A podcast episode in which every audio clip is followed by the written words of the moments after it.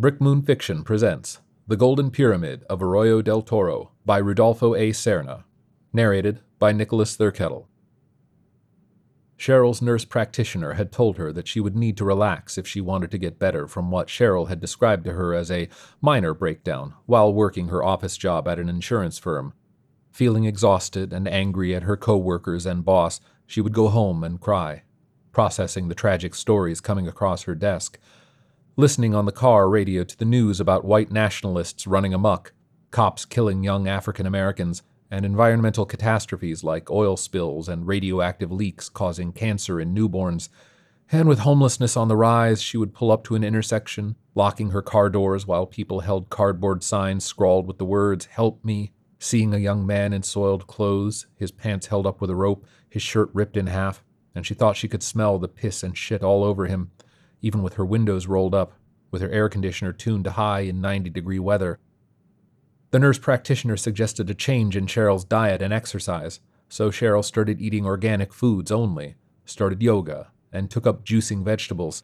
She would shop at the local food co-op and farmers markets where beautiful people with lean, carefree bodies, seemingly without worries, gathered on the lawn laughing, and Cheryl was resentful of getting older, resentful of a lifetime of having to sit in an office with no revolution to define her, unlike the hippies that came before.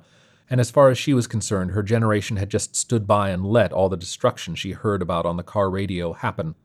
There was no meaning to her life, she thought, as if it had been planned out for her by some anagogic machine deciphering thought, set up among the golden altars of a golden pyramid in an invisible land. She didn't normally use Facebook or Twitter, always insisting that she had no need for such social networks, remembering back to a pre-iPhone age, as her and the rest of her generation seemed to reminisce, while wildly touching the screens of their personal devices, with algorithms pumping through the lines, the blessed transmissions interconnecting with computers and televisions, figuring out what they were thinking. And it had come to a point where the computers were telling its users that they should go outside, that it was okay to turn off and tune in to nature. And it was while at her office that the fear gripped her. It was when her boss came in and asked her if she had finished processing some paper when Cheryl turned on him and told him to fuck off. She was called into HR, where she was to sit before her boss and a staffer, who at first seemed sympathetic to Cheryl's manic behavior, being part mediator and peacekeeper. As the meeting went on and Cheryl continued to unravel, her voice rose higher and got more desperate as she broke down and told her boss that he was full of shit, and she couldn't stop herself as word after vulgar word poured out of her mouth, as if all the anger and frustration of nearly 20 years of employment came out. And the HR person soon got up after, realizing that the situation needed to end. And Cheryl was asked to leave the office, and to leave the building, and to wait for a call from HR in the morning. When the news came that she was being let go, she was relieved that her years of service had finally come to an end, but disappointed that none of those years had brought her some sympathy from her co-workers, and that she was neither loved or admired at the firm. Instead, in the end, she was just a clerk. And despite thinking many times of quitting the job that caused her distress, she did not, as the job market was not kind to the middle-aged. In fact, the job market was not kind to anyone. At 3 a.m, waking up, her eyes were wide open after realizing that it was all over at the office building where she had spent a large portion of her life, and that there was the fear that she would have to start all over again, a fear that she would have to pull her middle-aged body into another office building to process more paper, moving it from desk to desk, entering information, making copies, filing the endless reams of paperwork. And she knew that there must be something more. She got out of bed and stared at the screen of her slightly used computer, and she thought that maybe she needed a newer one with quicker internet speed, clicking and clicking, moving the mouse faster, searching for something meaningful. Cheryl did her morning meditations beneath a dream catcher, among crystals and incense. Cross-legged she sat, hearing the passenger jets overhead, reminding Cheryl of her place below, trying to disconnect from the world, if only for a few minutes each morning. Then came the blessed broadcast from Taos, the podcasts and live streams from Santos de la Fantasma and his Temple of the Third Eye, and she could see the online guru's long silver beard and a red bandana around his head, wearing mad dog shades. The guru could have passed for one of the old savage lowrider cholos from legend, except that the guru wore a long white gown instead of the checkered flannel, And indeed, perhaps the guru had once ran with the local East Side Pachuco gangs of the 80s before finding an old sage in the sandstone temple in a large, wide, sand-filled arroyo that stretched to the mountains and forest. The guru's transmissions running off the power of solar panels and his young lovers seeking serenity in the fields fed by irrigation waters, channeled by the ditch digger's hand. The Jacove route was delivered by a brown UPS van, and when she got her package from the guru's temple ranch, she made sure to take the cardboard and place it in the blue recycle bin. She opened the 1-pound bag of root that she paid $300 for from out of her severance pay, being convinced by the podcasts of Santos de la Fantasma that the root would surely help her. It smelled minty and skunk-like, and attached with the package was a thank you card hand-signed by the guru himself. The root could be juiced, sprinkled on food, or made into tea while adding ginger to the boiling water for added medicinal qualities and taste. She stared at the screen, searching the different websites, and she had done well to avoid the heavy draw of the machine. But soon enough, she was running her fingers along the keyboard, grabbing at the mouse, trying to look up what the Jacove root was made of. But the only information that came up was the name of Santos de la Fantasma, the guru that preached freedom from the confines of office space, talking about how Cheryl's generation was neither rich or poor, but programmed to believe that the current reality was the only reality, keeping the third eye closed. But despite all he had said, the root had done nothing for her. She still couldn't find relief, looking at the computer screen, searching for truth, drinking the tea, transmissions from the guru's hidden eyes behind his mad dog shades flashing, pixelated, for as long as the power didn't go out, let down by the promise of inner peace, as if enlightenment and nirvana should have arrived with the root, the yoga, the organic food.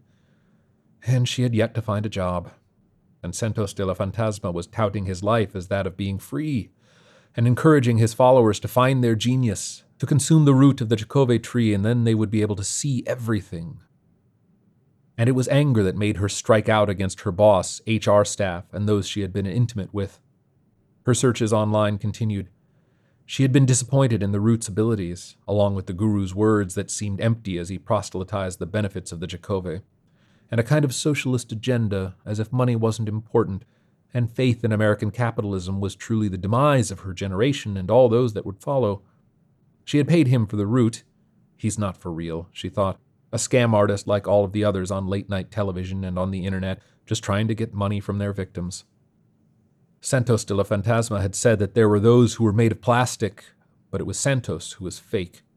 And the comment box flashed before her, and how she got to the comment page she wasn't sure, as if she had unconsciously summoned it, as if the computer had read her mind, and then she took the cursor and clicked into the box.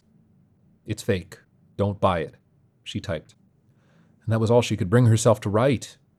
She had never left any kind of comment before, had never wanted to participate in the trivial conversations taking place online, sharing her thoughts, fearing that they would be used against her. She always sought anonymity.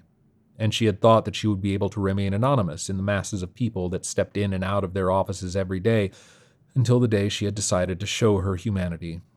And as soon as she did, she was fired for it. She thought she was taking a risk again by expressing her opinion, but she was certain that no one would care anyway, or even notice, and she couldn't exactly explain why it was she had broken her own protocol of being a spectator, but then realized that she had been participating all along, and that the computer spoke to her, as it did with everyone. But she figured that anyone who saw the warning might think twice about believing in Santos de la Fantasma's miraculous root. The next night, she drank the wine, getting rid of the last of the Jacove by throwing it from the back step of her house into the bushes.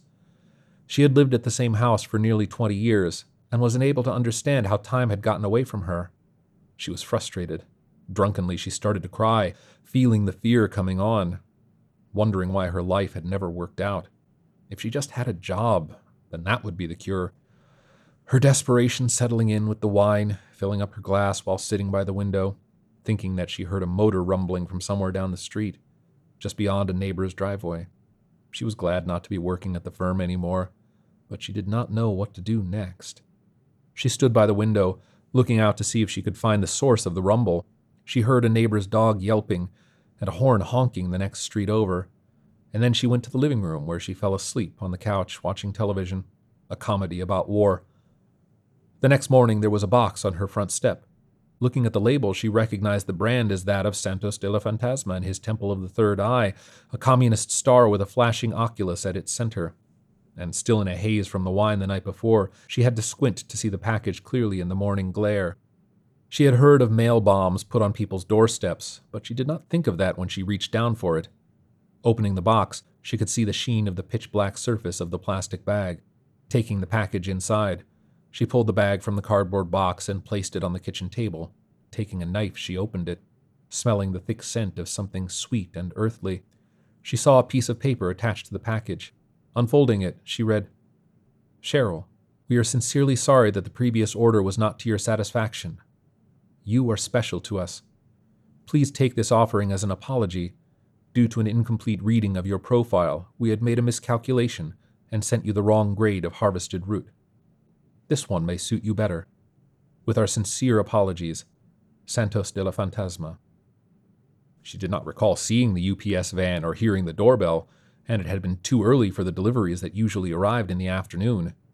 The opened package remained sitting on her table for the remainder of the morning while she got ready and left for her yoga class, where in the middle of the session, the vision of the package on her table came to her while in a downward dog position, and when she got back home, she studied the root in the black plastic sack with the message across its side that read, "Please recycle." There was something different about the black bitter root this time. Its smell was much richer and darker. There was dirt at the bottom of the package, as if the root had just been plucked from the ground the day before. As she drank, the taste was different than what she had remembered, and she could start to feel the calming euphoria of what was in the package. She got online and went to the internet site of the Temple of the Third Eye, the guru's face covered by his mad dog shades, smiling beneath his long beard, and there was an effect on the screen that wasn't there before. An aura of kaleidoscopic waves pulsing in and out. Reaching out, she tried to touch the screen, the colors appearing in 3D pink, yellow, blue, and green. Colors of the elemental. The earth, the air, fire, and water. She went to the comment box to see if her words were still there, and they were, but she would wait before retracting her comment, and see as to whether or not Santos de la Fantasma was for real. And as if the internet searches had suddenly become miraculous, and while looking for jobs to apply for, she came across a slew of possible vocations that seemed to fit her skill set. Nonprofits to save the forests, animals, and poor children. She found an herbalist's website describing how the root could only be found in some parts of the Southwest, particularly in northern New Mexico and southern Colorado, confirming what the guru had said on his podcasts. She heard the rumble of a motor, and as she went to the living room window, she saw the long body of a mid-1970s automobile, lowered and ominous, sliding beneath the streetlight. She thought she could see the gleam of the demon green paint job with gold metal flake glittering like a mechanical lizard slithering away in the dark. The magic of the machine, the Fantasma Machina, the ghost machine controlled from inside the fifth element made of ether. She had finally connected with the online community of the Temple of the Third Eye, those that had commented about how much their lives had changed since discovering the root, touting about how remarkable the cabin retreats were, including the yoga instructors and the ultra-healthy organic diet served for breakfast, lunch, and dinner. All first-timers were invited to a free weekend stay, and she had not remembered such testimonials, pictures, or offers before while researching about the ranch. In fact, it seemed as if she had missed the link altogether, and didn't recall the pictures of all those that had taken the offer of a free weekend. People smiling in the bright sunlight among mountains, in a green courtyard stretching, surrounded by vines blooming red, and the guru was among those there. A free weekend in Taos, she had thought, clicking the special offer, and she was routed to the temple's home site where someone at the ranch's main office sent her an email confirming her reservation, things she was only thinking about, popping up on feeds and searches. The ghosts reading her mind, the root keeping her awake late into the night, the third eye opening, and the rumbling of the demon green thing slipping away, seeing only a bit of the rear light disappearing. She read the ranch's email, "Cheryl, we are so happy that you have decided to take advantage of our free weekend at our retreat, which includes meals and yoga classes. You will also be able to take advantage of the wonderful hiking trails and meditation sessions being offered throughout the day. We look forward to seeing you." She had set the reservation for that weekend, which would be in 2 days' time, a 3-hour ride north of the city. She started getting her things together, pouring herself some fresh squeezed vegetable juice, while working on a job application that she was getting ready to send. The blaring sun. It was all desert to the mountains of northern New Mexico, traffic on a long highway passing the pueblos and villages that lined the Rio Grande, with fields of corn and animals in the otherwise dry desolation of the Llanos where the highway cut through. she would approach the capital, a grand tourist trap. Passing through, she drove further north towards another city where the atomic bomb was created, its legacy both praised and damned by historians and those of Hiroshima and Nagasaki. Then she came to a town beside the Rio Grande, where a giant casino had taken over, along with a Walmart, while there were those who were wild in the streets, and she would drive straight through and would not stop due to the town's bad reputation, known for its lowriders and the Pachuco tribes grown in the garages and backyards of old families. It was at a stoplight that she caught sight of the green beast, its big block engine attached to a set of dual exhausts roaring as it sped away. And Cheryl thought back to the last couple of nights, remembering the fantastical machine drifting past her driveway, seen from her window. Feeling some concern, she quickly dismissed it as coincidence. The last leg of the journey to Taos took her through a canyon on a highway alongside the river in the high desert, volcanic ridges high above her, the reddish-black rock rolling down, and the land opening up into the foothills, eventually bringing her to the edge of Taos, where she was supposed to turn at a certain county road that skirted along the edge of town. She had followed the directions given to her online, but she still required the help of her iPhone's GPS to tell her exactly where to go. The directions led her through winding back roads that took her past fields and tracts of land with grazing cattle. She was not used to the country roads, and her little car rattled on the washboard surface while dust rose up behind her, the GPS leading her to the gate of a property that bordered the forest. There was a fading sign next to the gate that read, "Welcome to the Temple of the Third Eye. All are welcomed. Come on in."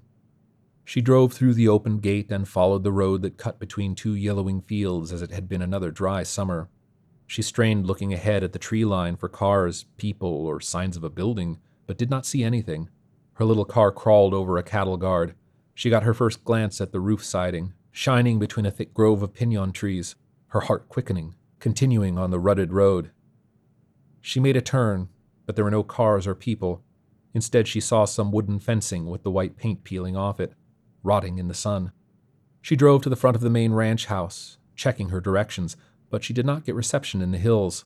She got out of her car, perplexed, unable to believe that there was nothing there, that it was a cruel ruse, perhaps even deadly.